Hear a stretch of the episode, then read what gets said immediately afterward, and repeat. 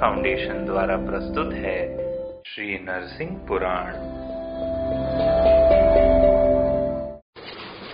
ओम नमो भगवते श्री नरसिंहाय नमः, बीसवा अध्याय, मरुतों की उत्पत्ति। श्री सूजी बोले द्विज श्रेष्ठ, अब मैं मरुतों की उत्पत्ति का वर्णन करूँगा।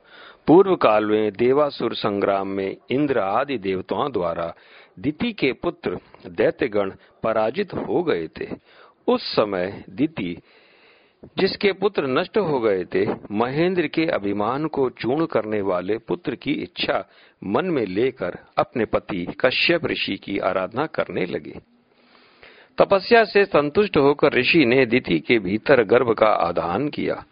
फिर वे उससे इस प्रकार बोले, यदि तुम पवित्र रहती हुई सौ वर्ष तक इस गर्भ को धारण कर सकोगी तो उसके बाद इंद्र का दर्प चूर्ण करने वाला पुत्र तुम्हारे गर्भ से उत्पन्न होगा। कश्यप जी के यूँ कहने पर दिति ने उस गर्भ को धारण किया। इंद्र को भी जब यह समाचार ज्ञात हुआ, तब वे बूढ़े ब्राह्मण के वेश में दिति के पास आए और रहने लगे।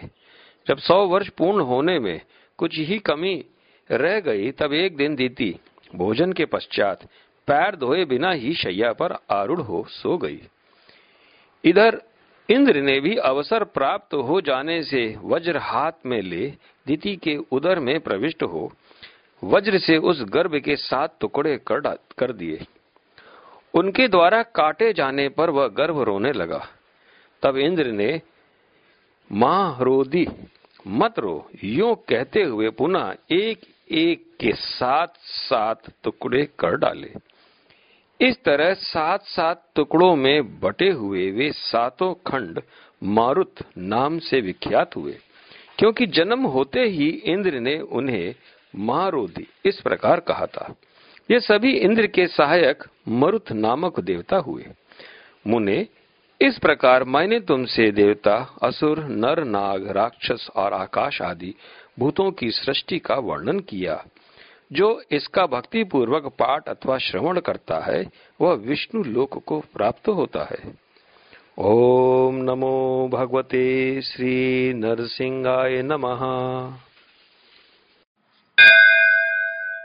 श्री नरसिंह पुराण, गुरु श्री हितेंद्र के मुखार बिंदु से बोला गया। यह हम सबने सुना। अधिक जानकारी www.lordshrikalki.com पर प्राप्त करें।